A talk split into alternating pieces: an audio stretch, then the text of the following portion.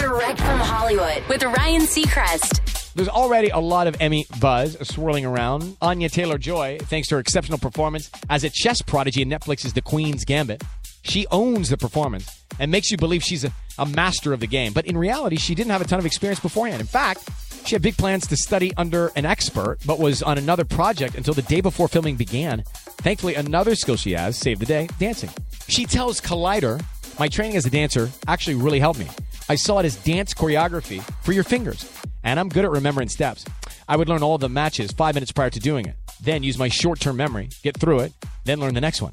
The most fun was the speed chess because the intricate moves you had to do as fast as possible. I fired up my competitive streak with myself. The words of Anya Taylor Joy. The Queen's Gambit is now streaming on Netflix.